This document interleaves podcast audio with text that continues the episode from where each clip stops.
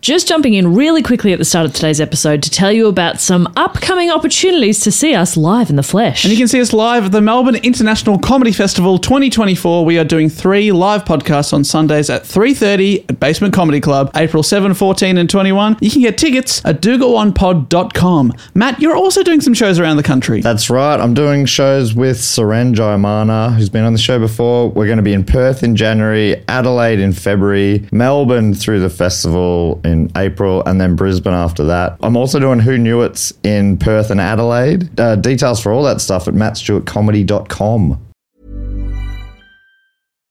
Millions of people have lost weight with personalized plans from Noom, like Evan, who can't stand salads and still lost 50 pounds. Salads, generally, for most people, are the easy button, right? For me, that wasn't an option. I never really was a salad guy. That's just not who I am. But Noom worked for me. Get your personalized plan today at Noom.com. Real Noom user compensated to provide their story. In four weeks, the typical Noom user can expect to lose one to two pounds per week. Individual results may vary. Say hello to a new era of mental health care. Cerebral is here to help you achieve your mental wellness goals with professional therapy and medication management support. 100% online. You'll experience the all new Cerebral Way, an innovative approach to mental wellness designed around you. You'll get a personalized treatment plan from a therapist, prescriber, or both in a safe and judgment free space. Your cerebral therapist or prescriber will outline a customized plan with clear milestones along the way so you can get to feeling your best. With Cerebral, you're not alone in your mental health journey. We're here to empower you to live a fulfilling life. So take that first step towards a brighter future and sign up today at cerebral.com slash podcast and use code ACAST to get 15% off your first month. Offer only valid on monthly plans. Other exclusions may apply. Offer ends July 31st, 2024. See site for details.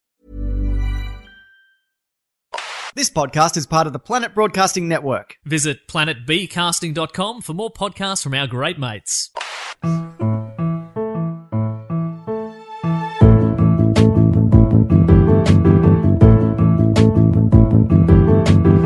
Hello and welcome to another episode of Do Go On with me, Dave Warnocky, and then Matt Stewart and Jess Perkins. oh, okay. How do you do? And then, oh, until you said okay, I didn't realize that he ranked us there, sort of. Is that what no, you're I- okay? and them oh, them. Okay. with an M. Yeah, them. So it's me versus you Oh, he two. was he was ranking us. Seriously, you want to go against us?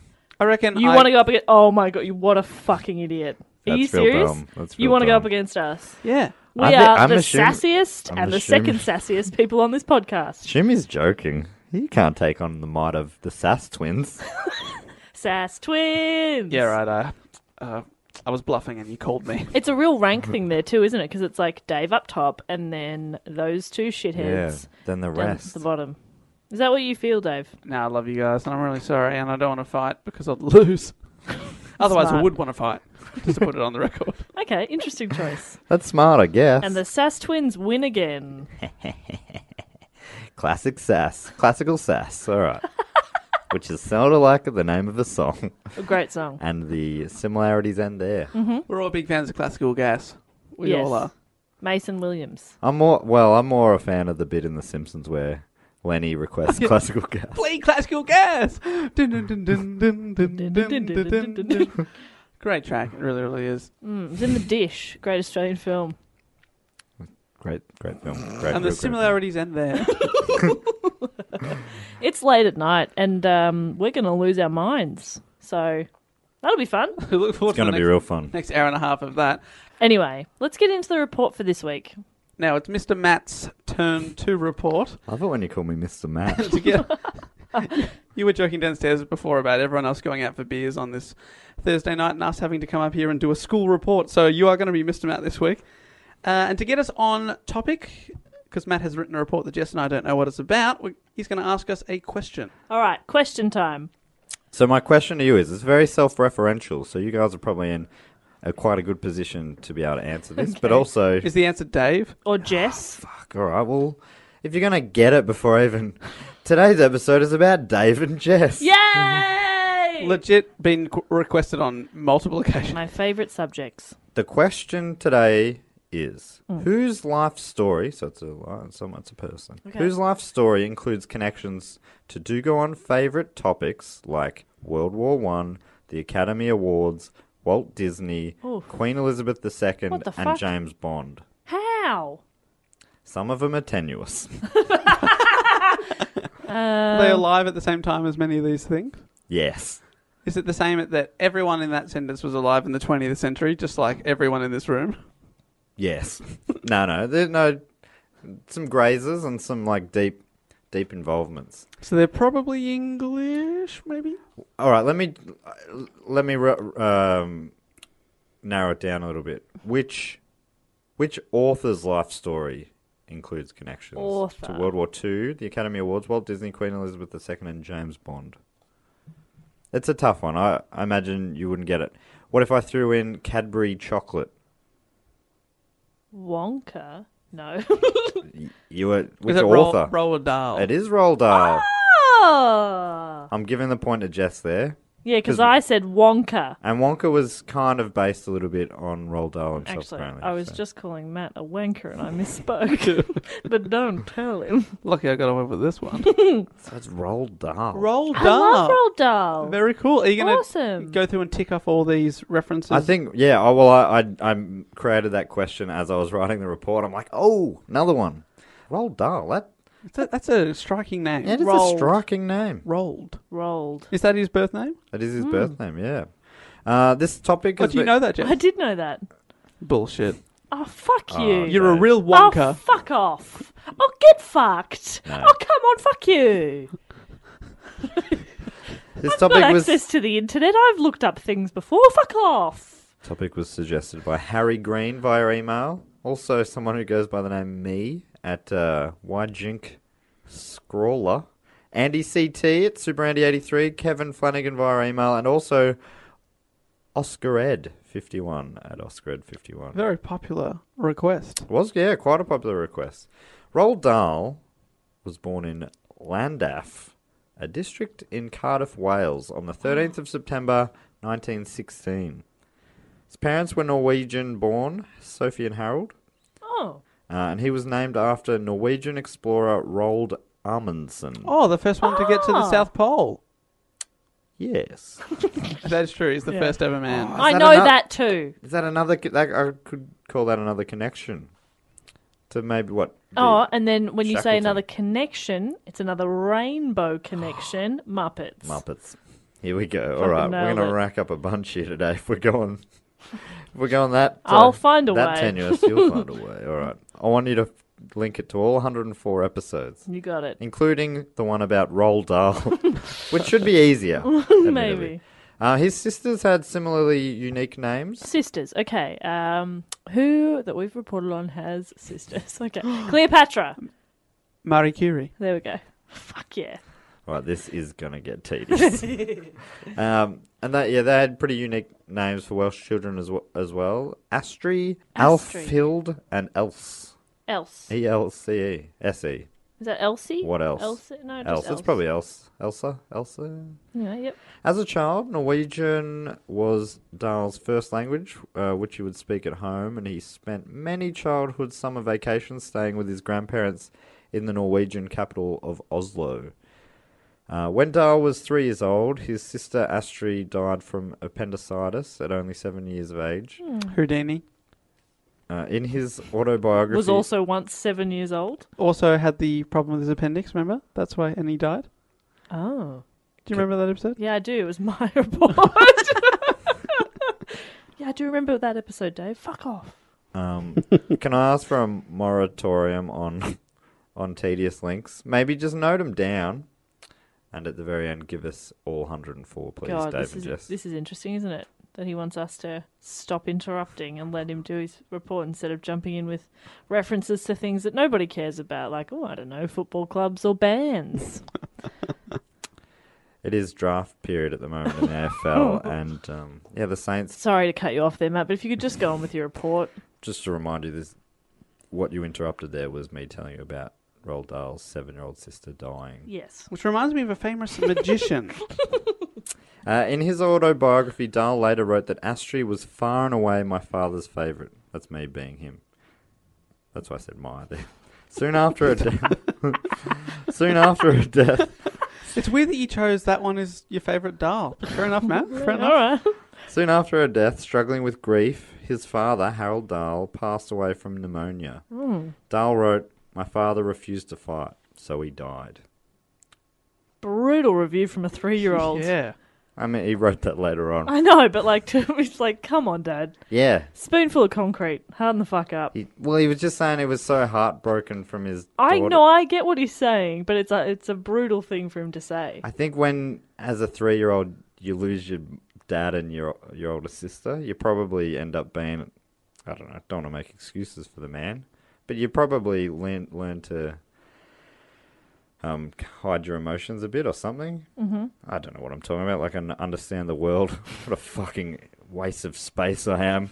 hmm Yeah. Yep, no, we're, we're not arguing with that. We got the concrete over here, Matt.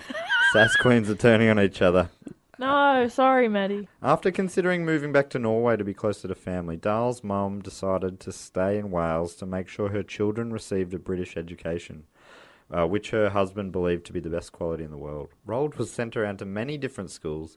He initially studied at the Landaff Cathedral School, but after causing mischief playing practical jokes, he copped a beating from the principal and was transferred to St. Peter's boarding school, which he fucking hated. fucking hated it. It was real tough. Um, then he was transferred to a high achieving private school named Repton. Didn't have a good time there either. He's he did not enjoy the school system. It was just pretty brutal and pretty rough. Anyway, according to his autobiography, his friend Michael copped a huge caning by the headmaster Jeffrey Fisher. And Michael Caning. And Michael caning. Hello, I'm I'm whipping the shit out of I'm you. whipping your your oh, oh, horse. Oh, okay. Whipping your rocks. He knows what You're he did. next.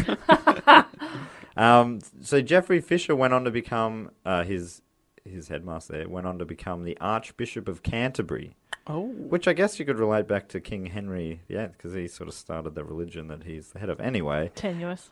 um, so anyway, Jeffrey Fisher as Archbishop of Canterbury crowned Queen Elizabeth II in 1953. So Hmm. that is I didn't see the link.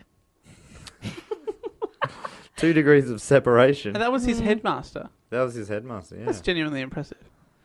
He uh, wasn't seen to be a particularly good writer at school. One of his English teachers wrote in his report that they had never met anyone who so persistently writes words meaning the exact opposite of what is intended.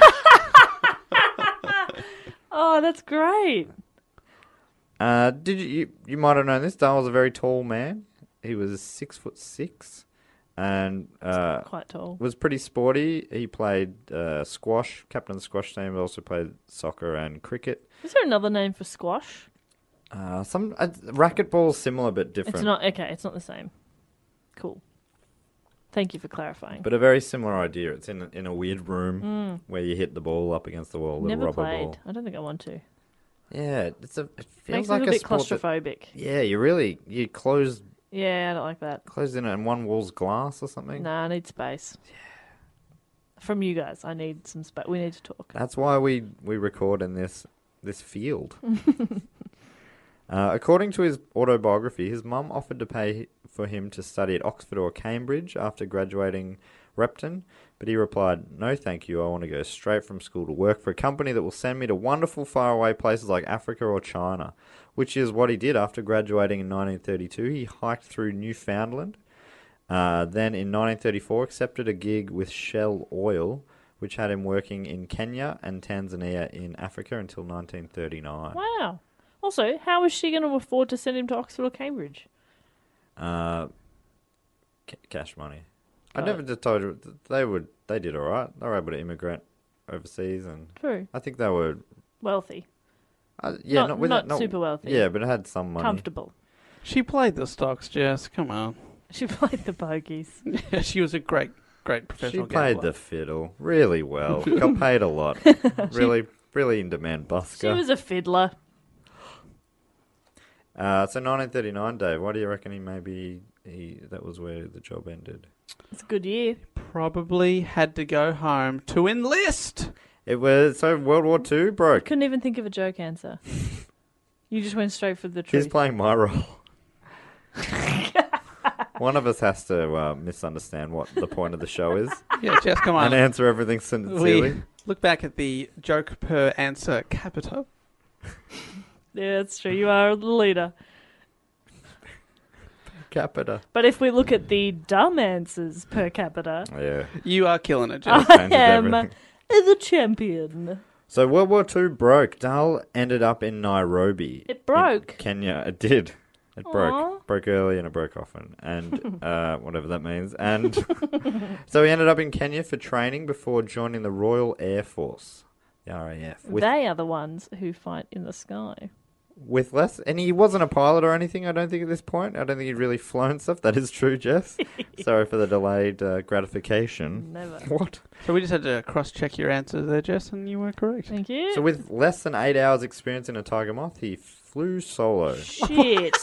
that is so what the fuck? And also, this is the start of the war, presumably where there's still a, a lot of fight, like actual pilots alive. Yeah. So that's because by the end of the point. war, they're like, "You f- get in the plane and fly it." Yeah. But at the start, surely isn't there? There's a few, right? Well, we've talked about plane incidences where somebody perhaps didn't have enough experience and they had 150 hours. He has, Yes. he has less than eight. The Valentich disappearance and also Bermuda Triangle. Yeah. All right. now I'm getting stuck into this stupid game that I also started and then uh, got angry about. It's gone full circle. All right. Dahl was assigned to a squadron flying obsolete Gloucester Gladiators, which were the last fighter biplanes used by the RAF. Fighter biplanes. Uh, he was a bit shocked to learn that he would not be trained in flying the gladiators i- or in aerial combat. In uh, September 1940, uh, on the 19th, it was the day before Dahl was to commence active duty. He was sent to, off to fly his gladiator from Egypt to Iraq and then on to Libya. When he came into land in Libya, he was low on fuel and struggling to find an airstrip. Uh, he attempted to land in the desert, but crashed with the undercarriage of the aircraft hitting a boulder. He fractured his skull and was temporarily blinded. The plane was in flames, and despite his injuries, he was able to drag himself clear before passing out. He was rescued and taken by train to a Royal Navy hospital in Alexandria, Egypt. Uh, and Not Alexandria, Sydney. exactly. Interesting. Uh, and He was dragged to Sydney. An RAF inquiry into the crash found that he was given dud instructions and he was accidentally sent to a no man's land area with no airstrip, and it was somewhere between the Allied troops uh, and where the Italian forces were located. Well, Can I also point out how dud the instructions are? He's in Egypt. They've told him to fly to Iraq and then to Libya, despite the fact that Libya is next door to Egypt. Yeah, I think there was. I think there were other. Th- I think there were. You go, go north and then come back. I think there must have, there must have been he was picking someone up or something. Okay. There was some sort of reason, or Drugs. I've said the wrong thing. Matt, do you reckon it was drugs? Drugs. He was, Was drug he- running. He was picking up drugs. He was picking up drugs. He was, was putting gonna- them down. Done some drugs. But uh, they did tell him He was picking up the drugs you were putting down. Just, I don't know. I would never put down drugs. That's right. If you're I always, pick you're them always up, talking them up. I know. yeah. Never put down drugs. Never put down drugs or your friends. Just let's all be supportive. I'm going to reference an article from September last year, um, a bunch. It's from this uh, publication called The Monthly. I don't know if you guys know that. It's an Australian publication. It comes How out. frequently does it come out? Look, I haven't. I don't know this for sure, but I assume it is weekly. Um, the article that I re- reference is called "The Man Who Never Grew Up." Here is an excerpt. In a telegram sent to his mother from the Anglo-Swiss Hospital in Alexandria, dated 14th of October 1940, Dahl wrote, "Caught fire, but only concussion, broken nose. Absolutely okay soon." Uh, in reality, the crash had almost killed him. He was badly burned, blinded for weeks, and had to have his nose surgically reconstructed. The effects of a fractured skull and spinal injuries would cause Dahl chronic pain for the rest of his life. But he also believed that his near death experience was the thing that made him a writer. In a 1954 letter to his close friend Charles Marsh, an American newspaper owner, Dahl confessed, I doubt I would have written a line or would have had the ability to write a line unless some minor tragedy had sort of twisted my mind out of the normal rut. I left a weird pause there. I emerged a tiny philosopher. Oh, sorry. Tiny philosopher is just cute. Like I'm imagining like a little toddler wearing a three-piece suit, just walking around a field. Like I am Socrates. what is time? that's very cute. You don't think a tiny philosopher is cute? Oh shit, that's cute. Yeah, that's what happened to him after the plane Oh, crash. he's just all little, but he's still so thoughtful. He just what he loves to think. Fuck, that's cute. There's a toddler with a goatee. I'm imagining like the KFC Colonel, but little. it's just The Colonel, one of the world's most Classic. famous philosophers. I was wondering where you're going with three piece suit. I'm Yeah, I like, was God, she's got a imagining- picture in her mind. he's here. a little, a mean- little Southern gentleman. Do you mean a three piece suit or a three piece feed? I, I liked hated it. that joke. I liked it, Dave. But that was good sass, Jess. Thank you. So do go on. Oh, tiny philosopher. Dahl was later discharged from hospital and and uh, called fit to resume his flying duties. It's just a different time, isn't it? Where you can break your back, fracture your head, and then a bit later they're like, get back out there, mate. See ya. Nose had to be just reformed onto his face. that, that- He now, was blind for a few weeks. You'll be Mm. right. Out you go. Go fly a plane. Uh, throughout 1941, he took part in aerial combat in the Mediterranean, taking part in the Battle of Athens alongside the highest scoring British ace of World War II. Highest scoring at um, Miss Pac-Man. Yeah, I thought that was a weird term as well. I looked it up and it, this guy was uh, his name was Pat Paddle, and he was uh, Pat paddle. Pat Paddle. Pat paddle. His that was his that's what he's known as. Yeah, Pat Paddle. Pat paddle. Real name might even be better than that, maybe not. But his real Hmm. na- birth name was Marmaduke Paddle. and he chose Pat. I mean, I, Marmaduke Yeah, Marmaduke. paddle. the Duke Paddle. Fuck. That's good. Such a good name. Duke paddle. Put it in a list. That's top 10 we've ever had. I'd love to see that list written out. Yeah. Anyway, not now. Don't put the pen down, Dave. Sorry. I meant later. That's the second Duke we've had. So anyway, so hi- second high, uh, sorry, the highest scoring British ace of World War II, Pat Paddle. So that just means the most kills. Is that what that yeah, means? most kills, and to be a, to be an ace, I think you've got to have shot down at least five plus. I think that's what it was, five plus. No, you planes. got to do the the queen and the king. You gotta do them. You what gotta a be- complicated system. Ace is a cool nickname. Yeah. Fuck. Now I'm stuck with Bob. Two years later, you've gone. Ah. Is it too late? you, went, you went too early. Bop ace, ace bop. You can combine them. You, No, thank You'd, you. you'd make a, you'd be making a huge mistake, but you could. I just want you to know that the option is open. Thank you. Anyway, Pat Paddle. So um, he was believed to have shot down as many as 50 enemy aircrafts during the war. It's me in a plane shooting them. Oh, thank goodness. I thought you were having a stroke. Dahl later described the battle as an endless, uh, an endless blur of enemy fighters whizzing towards me from every side. 22 German aircraft are believed to have been taken out in this battle, as were five of Dahl's squadron, killing four Allied pilots, including our man Marmaduke. Pat Paddle was taken out. Yes, and that's in The Duke. 1941. So he took down 50 planes in only less than a couple of years, which I have no idea, but it s- sounds like that is. Yeah, but that's impressive. let's say like twenty five planes a year. Cause it, so he was only in there for the. It's like one a fortnight. one Uh, a fortnight. yeah, whoop de frickin' do. But it, he, if I'm reading this right, he was the highest scoring British ace of the war, and he died with the war 41. having four years to remain. Is So that no, right? no one caught him up. Yeah, wow. Wow. If I'm reading that right, but I may Where not is be. their work ethic?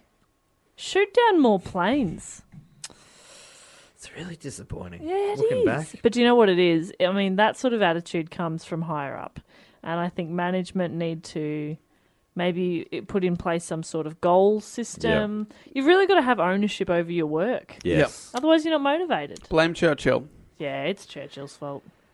Uh, Dahl continued to see combat, but as the year went on, he started to get bad uh, headaches and began blacking out from them. Regularly black out. Uh, Not real good when you're a pilot. No. No. Um, this led to him being sent home to Britain. Oh, so not going blind and breaking his back, they're like, out you go. He's got headaches. Back home you go, mate. Now you're done. Yeah. I told you, Jess, it was a different time. It's a different It time. was Hey, backwards. The less pain you had, the more likely you are to go home. How you feeling? Good? Get the fuck home. Get out of here.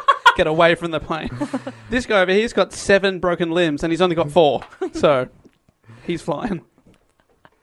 I mean, but he was blacking no, but out. you could break other limbs. He was blacking out. Yeah. These four, and then uh, his willy broke that. That's five, Yeah, his third leg.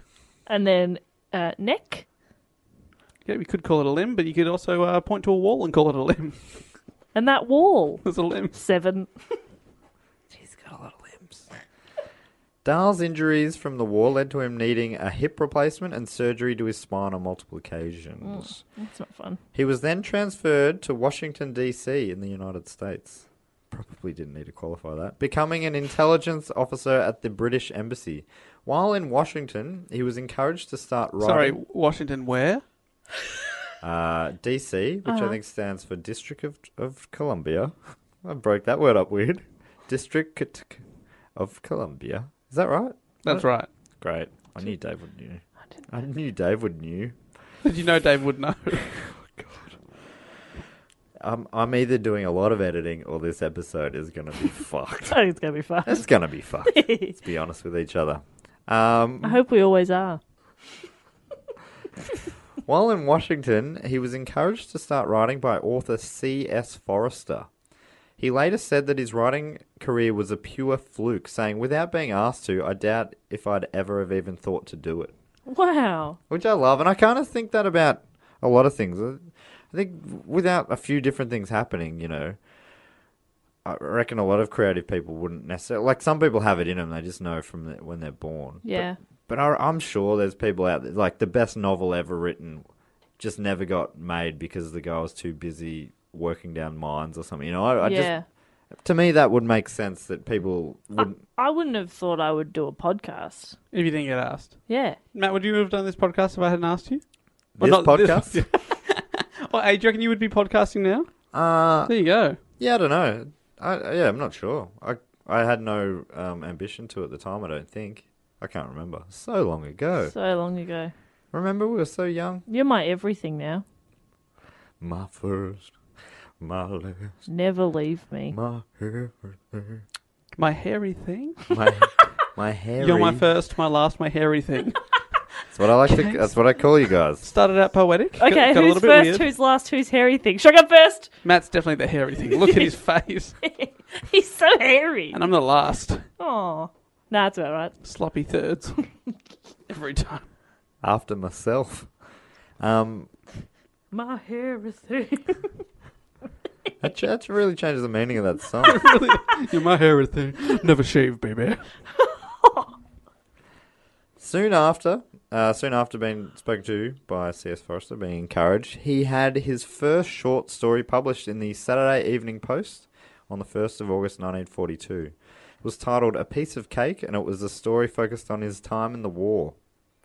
and how easy he thought it was.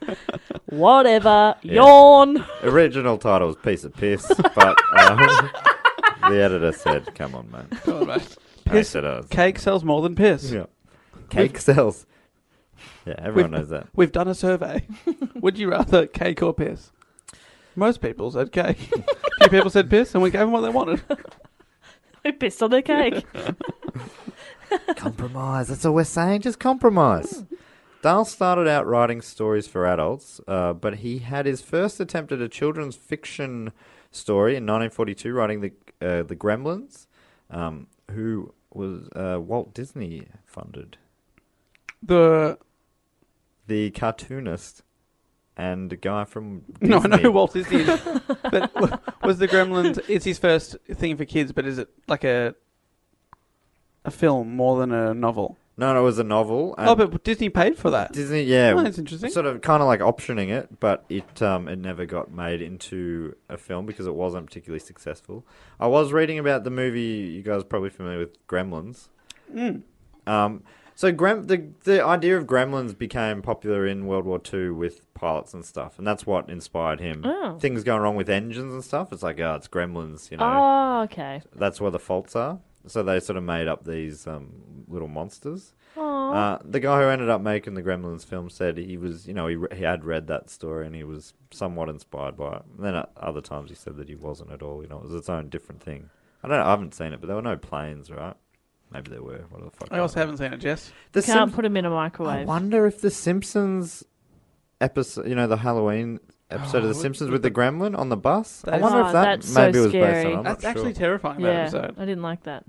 So yeah, so it wasn't particularly successful, and he, he went back to writing macabre stories aimed at adults uh, throughout the 40s and into the 50s. Uh, in 1953, Dahl released a collection of his short stories entitled "Someone Like You."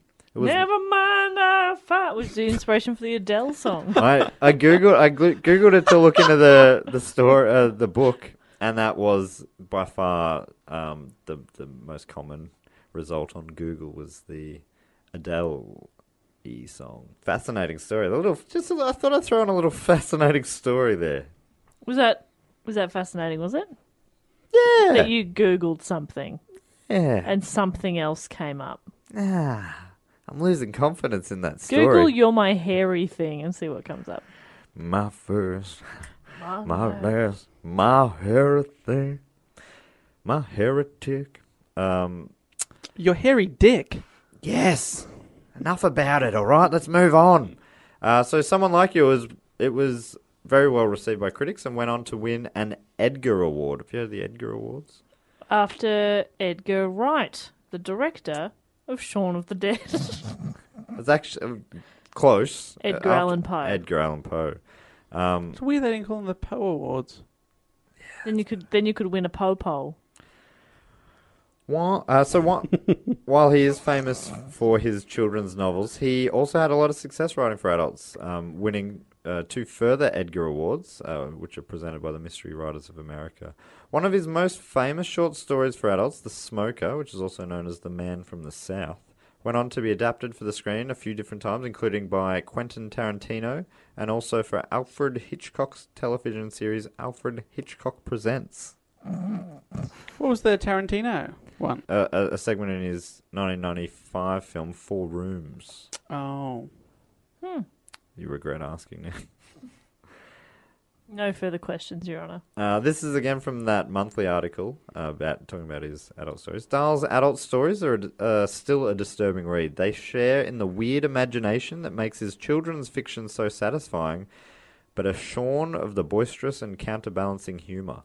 And unlike in his children's fiction, cruelty tends to triumph. Weak characters are humiliated, and cunning ones glory in their conquest. In 1953, same that same year as the Adele song he wrote came out, uh, Dahl married actress Patricia Neal. Familiar with her, Dave? Jess? No, I, I didn't know her name, but she was an accomplished thespian. And uh, Neil, thespian. accomplished thespian.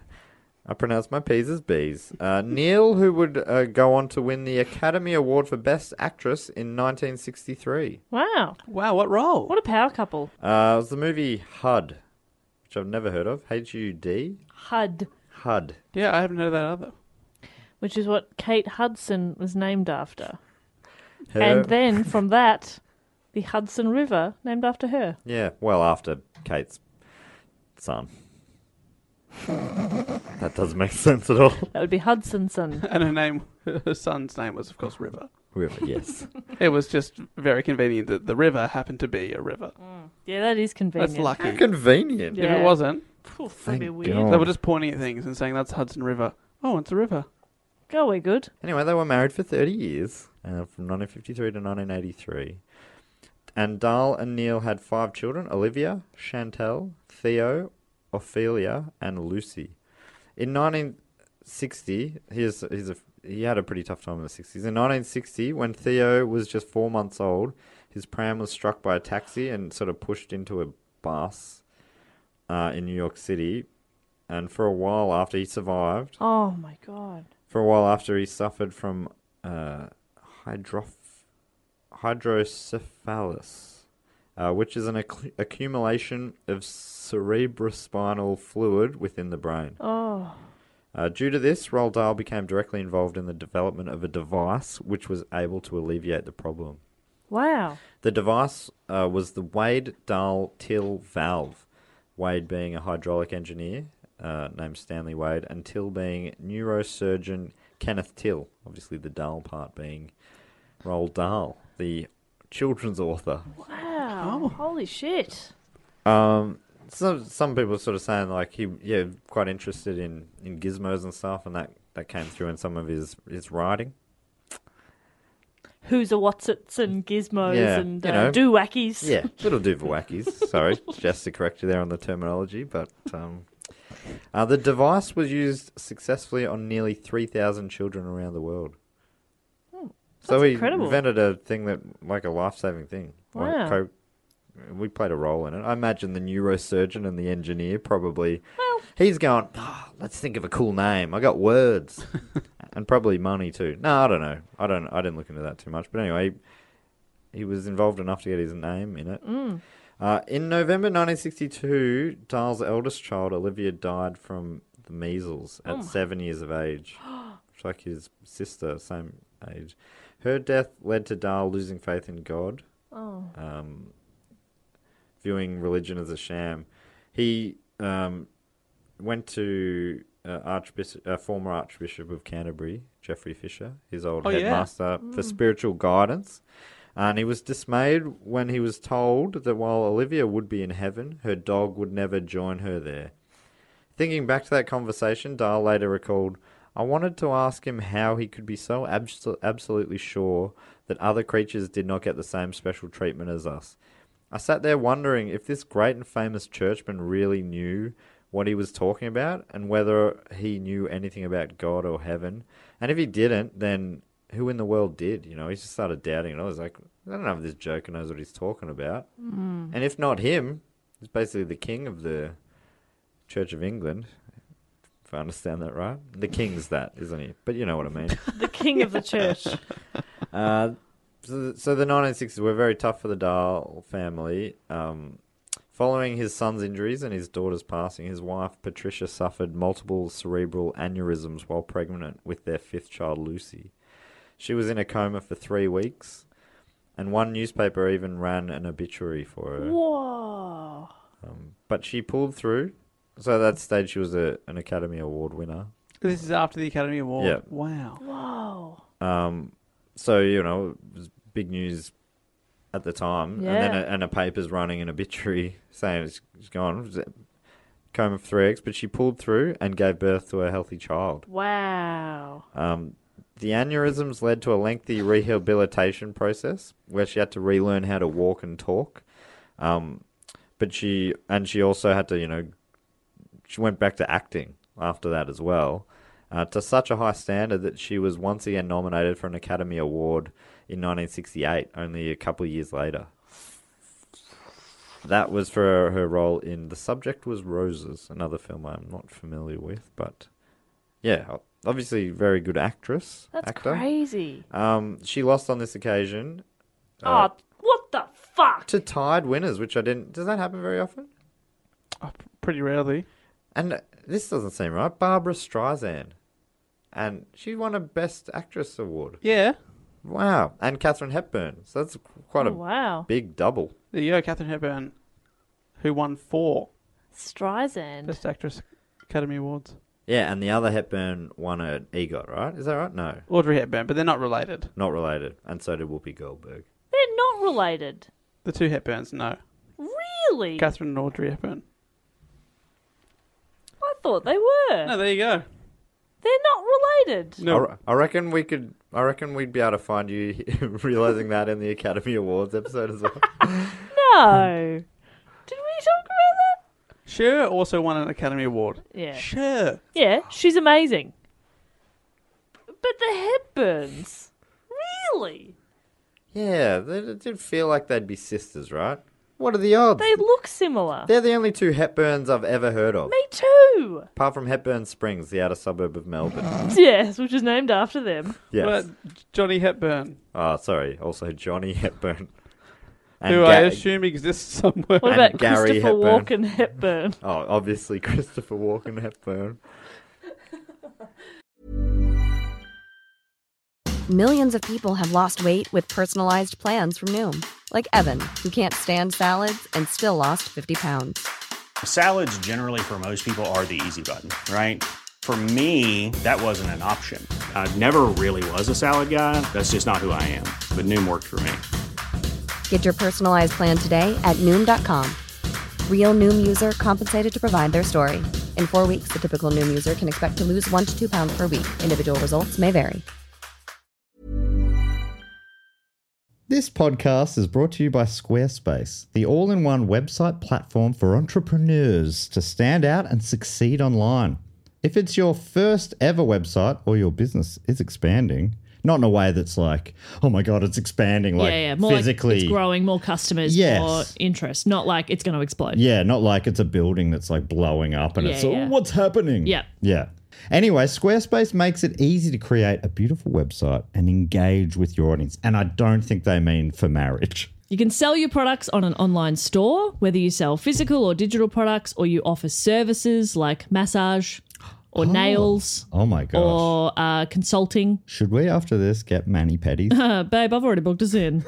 um, Squarespace has the tools you need to start selling online. you know, what about blogging tools you Yeah. might be asking? I like to blog. I love to blog. I like to blog. I like to vlog. Yes. Well, Squarespace has powerful blogging tools to share stories, photos, videos, and updates. You can categorize, you can share, and schedule to make your content work for you. Scheduling's the best. Oh, Yeah. it looks like Jess has just uploaded something. What it? But it's like 3 a.m. in Australia. Yeah. Yeah, but it's the exact time I wanted to do it in New York City, baby. Exactly. Capture that New York market. Yeah. You mentioned vlogging as well. If you're into vlogging, you can organize your video library, showcase your content on beautiful video pages, sell access to your videos with member areas. The possibilities are endless. Now head to squarespace.com slash do go on for a free trial and save 10% on your first purchase of a website or domain. Despite the tough times through the 1960s, Dahl had another much more successful go at writing fiction aimed at children during this time. Um, uh, he he wrote classics such as 1961's James and the Giant Peach. I know it. Oh, a film that terrified me as a child. I loved it. Really? Hmm. I didn't like how he was treated badly by by the uh, step. Yeah. He gets adopted out, or grandparents, or auntie and uncle. Very common motifs through his stories. Yeah, being 'Cause- treated and then having to go off into your own little like imaginary That's world. right. And, and, um, and that some were saying that you know hi- his dad died when he was young. Or, a lot of orphans. The heroes of the stories are often Yeah. orphans. And um, and then he was off to boarding school, and there were a lot of really tough um, adults around, you know, beating him down. And so that was potentially one of the reasons why um, a lot of his stories went that way. He also wrote uh, 1964's Charlie and the Chocolate Factory, which was obviously an it was it was very popular. Um, and uh, 1970s Fantastic Mr. Fox. I loved Fantastic Mr. Fox. All of these have been adapted for stage and or screen, as well as later classics such as The BFG and Matilda. Um, and, and many of those becoming really big hits, like Charlie and the Chocolate Factory and the BFG um, were adapted for screen multiple times. The big question is Gene Wilder or Johnny Depp? There is no question. It depends on what you're talking about. Who? Who? d- Oh, sorry. The question: Who did If it the- worse? Johnny Depp. if, the, if the question is who smuggled small dogs into Australia, um, then I think it is That was a question, yes. In the 1960s, Dahl also wrote some screenplays, uh, including adaptations for two Ian Fleming novels. Was it? Was it was, Oh. We talked about this, didn't we? He did one of the Bond movies, and then also Chitty Chitty Bang Bang. That's Yeah, right. that's right. Yeah. That's the Bond link. So Chitty Chitty Bang Bang. You Only Live Twice was the Bond film, and also Chitty Chitty Bang Bang. Uh, he also began writing the screen adaptation for Charlie and the Chocolate Factory, but after failing to meet deadlines, the job was taken away from him.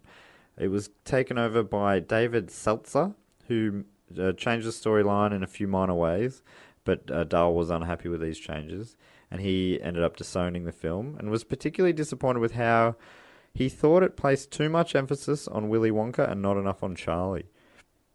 Uh, which is pretty well il- illustrated by the fact that the movie version They changed changed, the, the name title. from Charlie and the Chocolate Factory to Willy Wonka and the Chocolate Factory. Um, that film came out in 1971.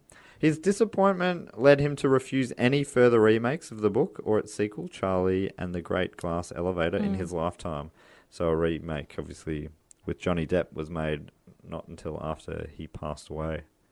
Spoiler alert. Uh, do you guys picture a certain kind of illustration with Roald Dahl books? Yeah. Absolutely. Yep.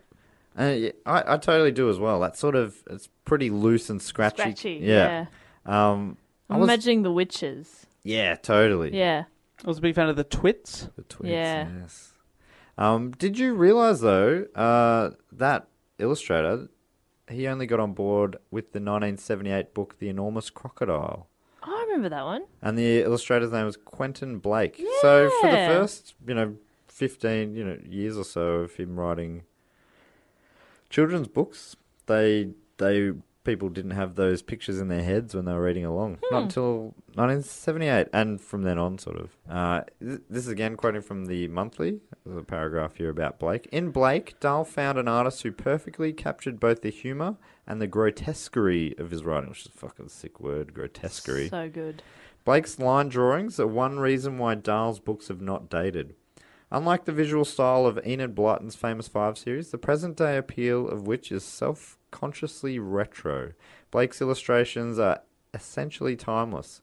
And in their zest, they fairly bounce off the page, with a kinetic energy that complements Dahl's own enthusiastic choice of words, and the physical transformations to which his characters are so often subject. Okay, so I've touched on a little bit of dodgy stuff about him. Oh. I was going to say, he seems pretty good. Yeah, apart from just being a little bit backwards, but oh. Yeah, and um, anyway, this is sort of the, the most controversial thing about him is probably this. Uh, I didn't know a lot about him uh, before reading up on him this week. He killed several people. It's- you know, it, A day. wha- it was a habit, I'll but be- it helped him right. I'd be interested to know if, if you guys knew about this. I, I definitely didn't. Um, he was a bit of an anti-Semite. Oh. No, I did not know that. Do you know that, Dave? Did not know that at all. Yeah, that fe- it feels wild that he's still like have like movies are being made out of his books. He's still seen as like a legend, but it, yeah, pretty full on. Um, this is what what he said once to a reporter. There's a trait in the Jewish character that does provoke animosity. I mean, there is always a reason why anti anything crops up anywhere. Even a stinker like Hitler doesn't just pick on them for no reason. no. I see. But at least he said Hitler was bad. That's true. that he is said true. he was a It's stinker. He doesn't agree with Hitler. But he doesn't pick on him for no reason. Yeah, Hitler had a point. Ah. wild thing to say. He said that to a journalist. No. Yes. Not good. Um. So now I'm going to give you some sort of some people trying to make excuses for him a bit. Okay. He said there were other examples of, of similar things that he'd said. Um, Steven Spielberg directed the film adaptation of uh, his book, Dahl's book, The Big Friendly Giant, in 2016. He's Spielberg's a Jewish filmmaker. I don't know if you've heard of him, Steven Spielberg. You guys. No. Um, No, but I'm willing to hear him out. when he was asked at Cannes, uh, Cannes Film Festival about these things, uh, he said, I wasn't aware of any of Roald Dahl's personal stories. I was focused on the story he wrote. Later, when I began asking questions of people who knew Dahl, they told me he liked to say things he didn't mean just to get a reaction. And all his comments, which I've now read about, about bankers, are all very old fashioned, mid 30 stereotypes we hear from Germany that he would say for effect, even if they were horrible things. So he's sort of. It's like he's going, no, I was just, just trying to get a rise out Mm. of He's people. just being a shit stirrer. which is feels to me kind of unlikely. Yeah. Like you don't say that. I mean, he's not like a he's not a punk. He's a children's writer. Yeah. Yeah. It's Um, like fuck the man. Fuck the man. Here's a magical chocolate factory. His, his uh, Wikipedia um, page, they go into it a bit as well, uh, quoting Amelia Foster, who's the director of the Roald Dahl Museum, um, talking about these quotes. Uh, Amelia's quote is saying, This is again exa- an example of how Dahl refused to take anything seriously, even himself. He was very angry at the Israelis. He had a childish reaction to what was going on in Israel. Dahl wanted to provoke, as he always provoked at dinner. His publisher was a Jew, his agent was a Jew, and he thought nothing but good things of them. He asked me to be his managing director, and I'm Jewish. So he's sort of saying, look, no, some of his best friends are Jewish, kind of thing. And it, there was a quote from Dahl also saying that he wasn't anti Semitic, he was anti Israeli. So he was, but ugh, I don't know. Yeah, fuck. From the director of the museum there, it does seem like they're sort of defending their life as well. Yeah, a it's bit the- like the the Simpsons where she exposes Jebediah Springfield as a fraud. Totally. The director of the Springfield Museum is like, no, no, got to cover that up because I've directed my de- dedicated my life to Mm. this. This guy being a hero, yeah. Yeah. yeah. totally. It is exactly that. I wouldn't be surprised if that was The Simpsons spoofing this. 'Cause He died in uh, in 1990, same year The Simpsons started. I don't know if that's a coincidence. started in 89, didn't it? Yep. Damn Sorry. it. But the same year that Jess and I started our lives. Yeah, he died when you, you were born. Do you think maybe your s- his spirit lives on in you guys? Definitely, I've yes. got uh, I've got some opinions. and I love chocolate. and factories. So, so obviously that's all pretty fucked. Um, and the other thing that uh, come came up a bit reading about him, you know, from people talking negatively about him, was his sort of more old school fashion opinions about women. I, that's not the right. I, I'm, I'm being like I'm coding it. He's misogynistic. okay, yep. Um, so the the monthly article also talked about some of those themes running into a lot of his writing, especially his adult fiction, but also some of his children's fiction. And he, and, and they said that the women characters in Dahl's children's stories are split between being benign and evil, one of the two. You know, then he's he's not particularly positive with his women.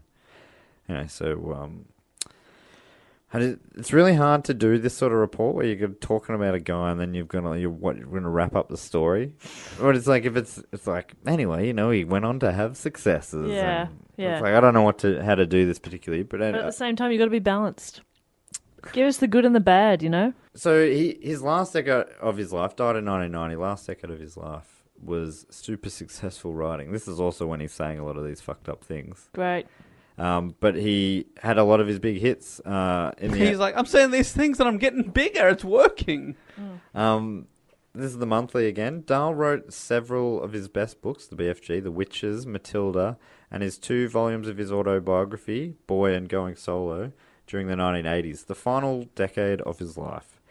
He had been re-energized by a second marriage, so he divorced after 30 years, um, and and remarried basically straight away to a woman named Felicity Licky Crossland.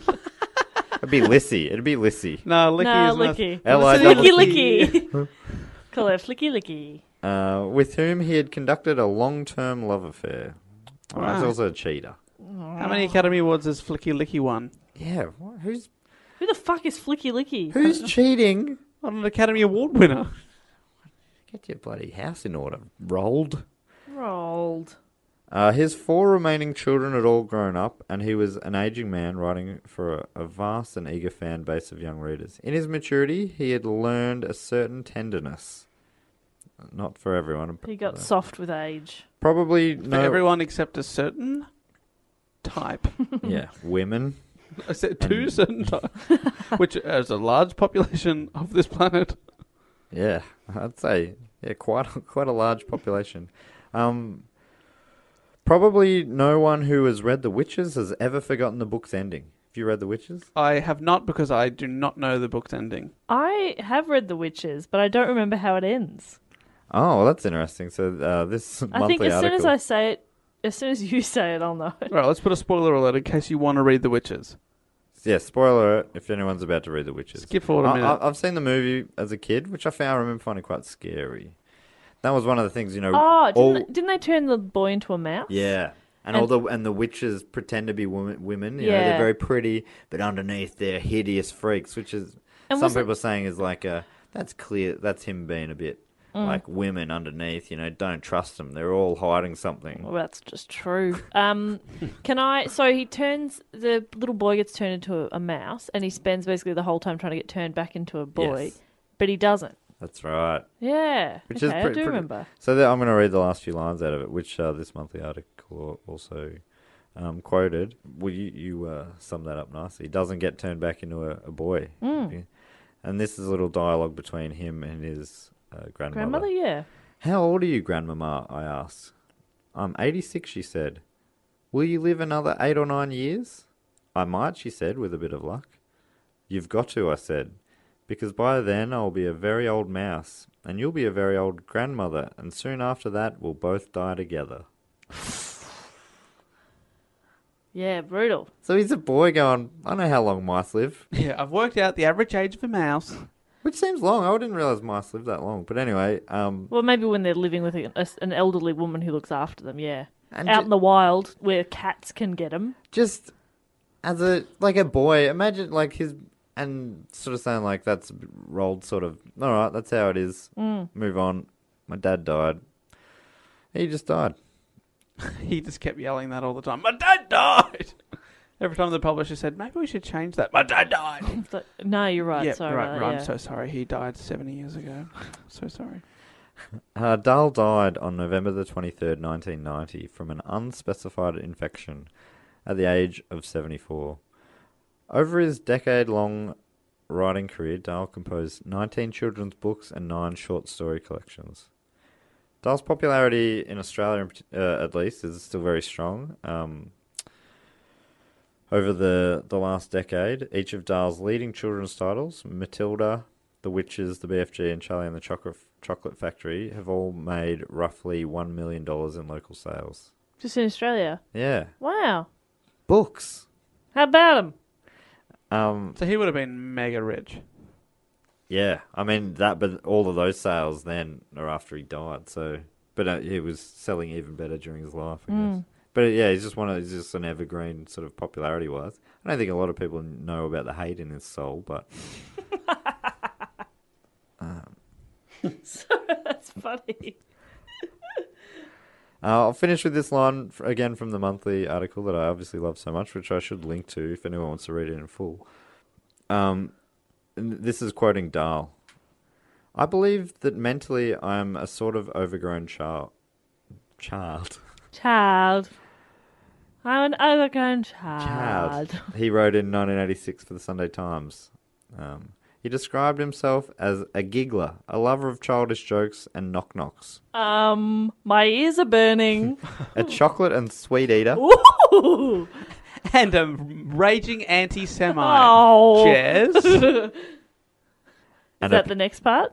and a person with one half of him that has completely failed to grow up and understand that Jewish people are just people too. One half of him has failed to grow up. Which half?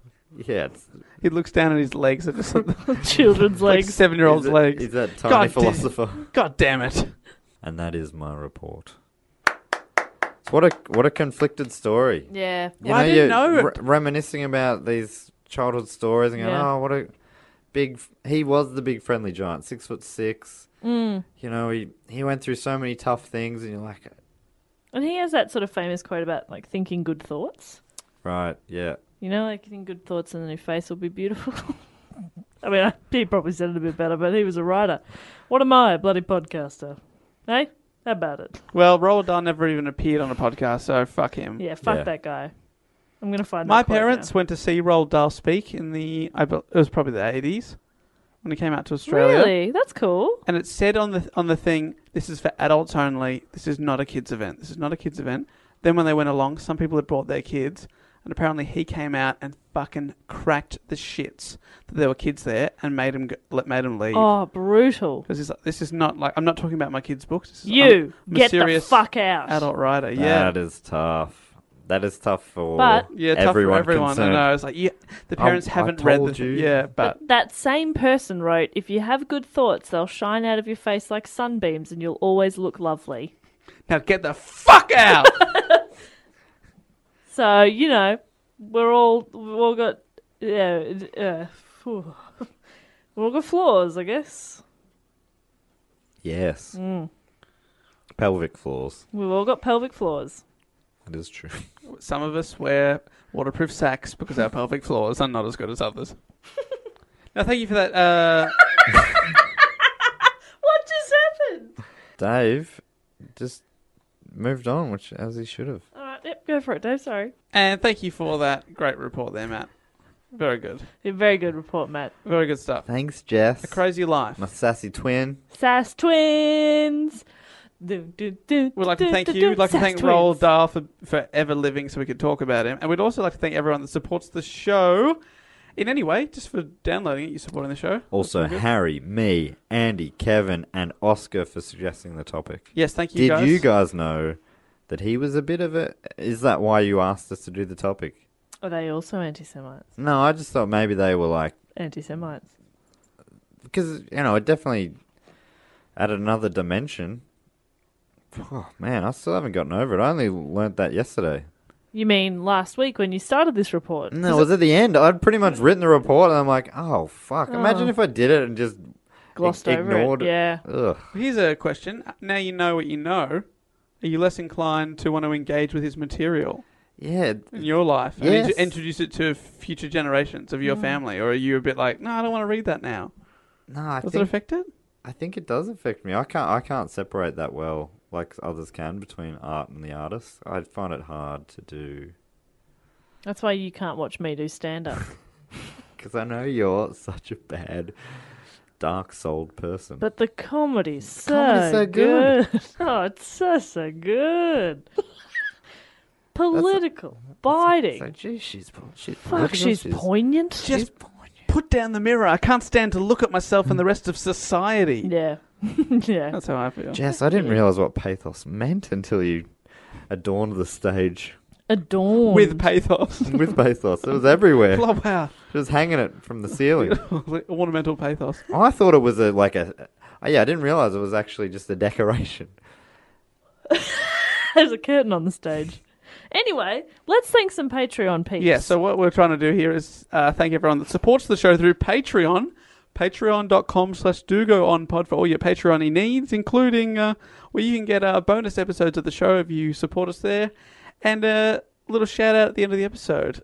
And uh, Jess, we got some people you'd like to thank that support us through Patreon. I do have some people I'd like to thank, and I do need to apologise early because I'm gonna say your name wrong, and I'm sorry, and God bless you. What's the game this week, Dave?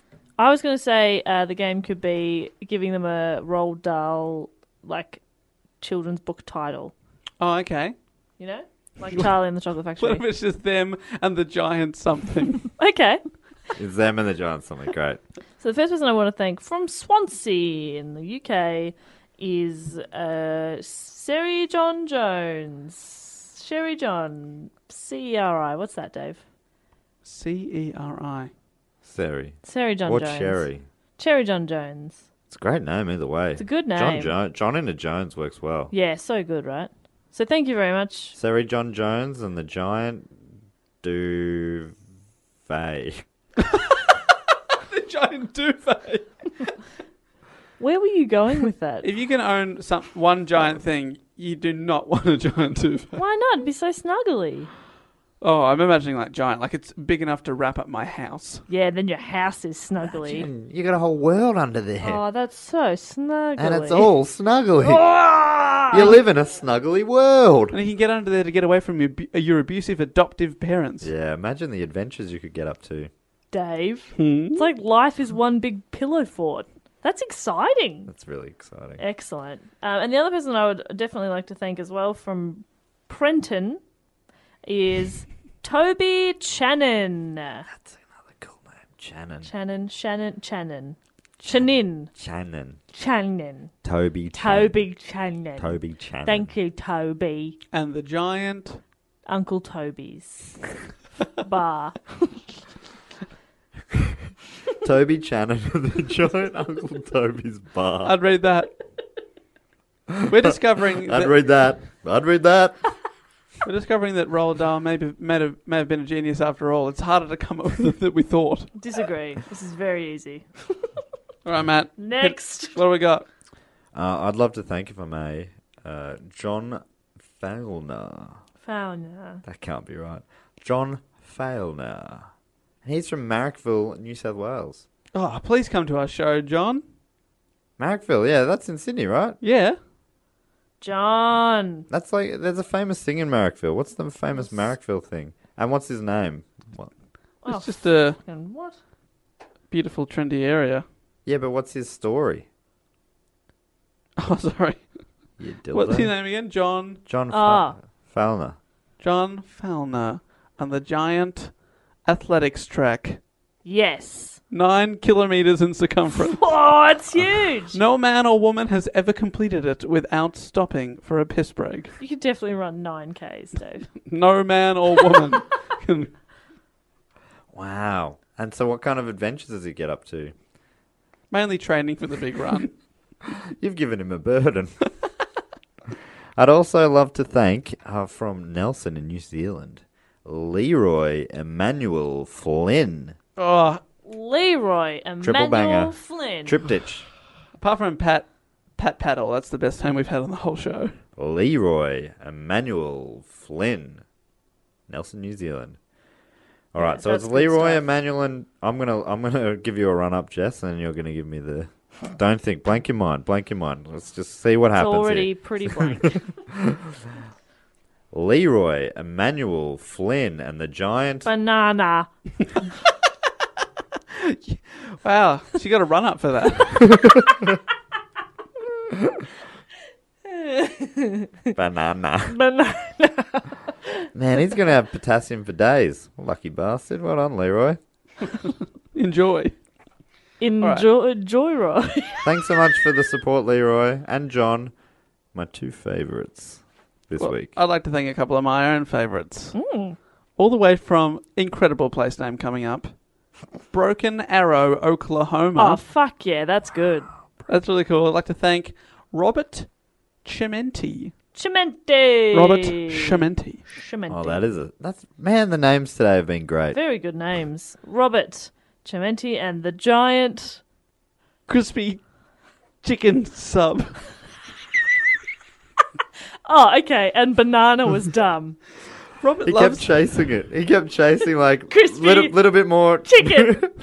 Sub, I because you still can't just haven't- have crispy chicken. It's got to be in something. I haven't finished yet. no, I'm done. I'm done. Robert Chimenti and the giant chicken sub. Crispy chicken sub. Great. Thanks, Robert. We appreciate you listening in bloody Broke, Broken Arrow, Oklahoma. I wonder if because Broken Arrow is the name of a, a '90s film starring John Travolta and Christian Slater. Is it? I wonder if that is where he lives in a 90s action film. I think so. I think we can safely Robert- assume that. Robert uh, Chimonti in the giant 90s action film. That's way better. There it is. There it is. Very, very cool. And I've, I've got one final person to thank Okay, this great. week, and All right, they are great. from uh, Manchester. Manchester. Manchester. Okay. And that is Jack Marshland. Marshland. Oh, Ooh, okay, Matt, this is marshland. you. Ready? I'm giving you a run up. I think that's Marsland. I mean, I- I think Reading it over may- your shoulder it there. may have autocorrected. I do apologise. What we do is we write down each of your names at the start, and it didn't recognise Marsland as a word, so it was like, Marsland. "Did you mean marshland?" So I'm going to say Jack Marsland and the giant marshland. Very confusing. Oh, that's very good. But that was Matt's go. God, you're selfish, Dave. Look, I came Fuck up. you. If you come up with giant crispy chicken strip sub, whatever I said, then you deserve a second go. It's Mm. carryover champ, and I won.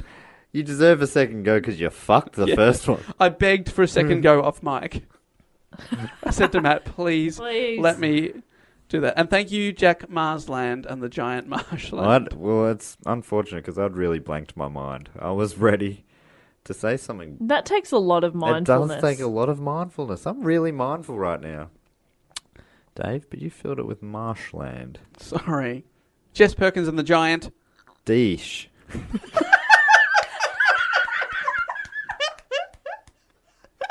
What the fuck is a dish? But I'm gonna have to Google it because that was that came from somewhere right inside my brain. How would you spell that? D W E S H, I think.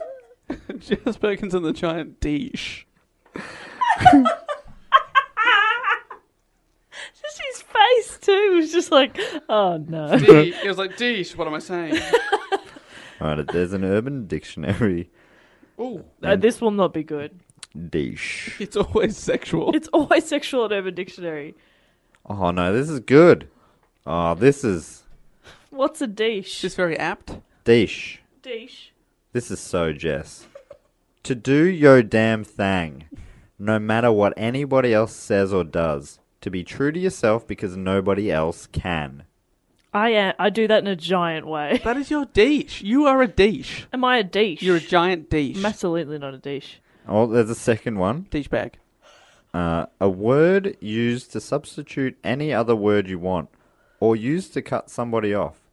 Other forms: desha, deshified, deshinify, got damn desh, etc. I hate everything you're Uh, saying. That's no good, right? First one was good. There's an example here. Man, I was deshing at Mr. Simpson, right? When this one chick was talking about she was trying to slide on me one time and deesh. Oh, that's what it means.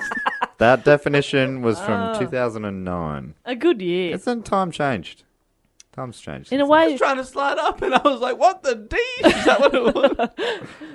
then. Yeah. It, it, me- it- the second one just means any word. Just- anyway, which is what we will Je- Jess and the giant. Anything is what we're looking for. she's very lonely. She'll take a. She'll take giant anything. Jess Perkins and the Giant to do your damn thing, no matter what anybody else says or does, to be true to yourself because no one else can. No one else can. What a story that is. You go, Dish. you go, girl.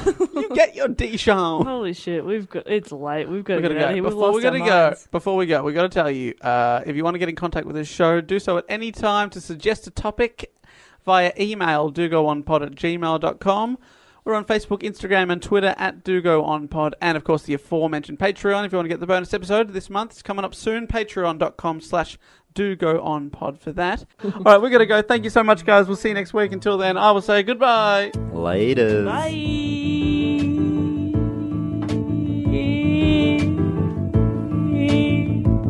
Jess is flying past the mic. Bye. Nah, see ya. This podcast is part of the Planet Broadcasting Network. Visit planetbcasting.com for more podcasts from our great mates. I mean, if you want, it's, it's up to you.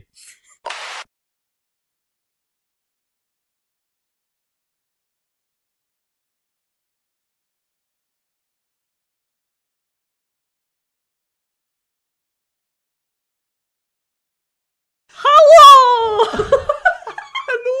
Hello! Pleasure to make your acquaintance. Is that Mrs. Doubtfire? Hello. It's always Mrs. Doubtfire. You've got two gears. Uh, neutral. One, neutral And Mrs. and doubt. Put it in doubt. Hello! Is neutral a gear? Anyway. God, imagine Matt as a primary school teacher. Look here, kiddies, you better bloody listen up. Broden? No, Broden, sorry. Did you say imagine Broden as a... yeah. I always imagine Broden as a primary school teacher. And I think it would sound a little something I like that. Broden from the Arnie Donner podcast, another Planet Broadcast. Now, hang on, Uh, you bloody kids with their bloody noisy boots. Is Broden is he is he big enough of a, a superstar now that we don't I, we probably don't even need to I think in He's the like world, Cher. contextualize He's like him. Cher. Yeah. He's just Broden.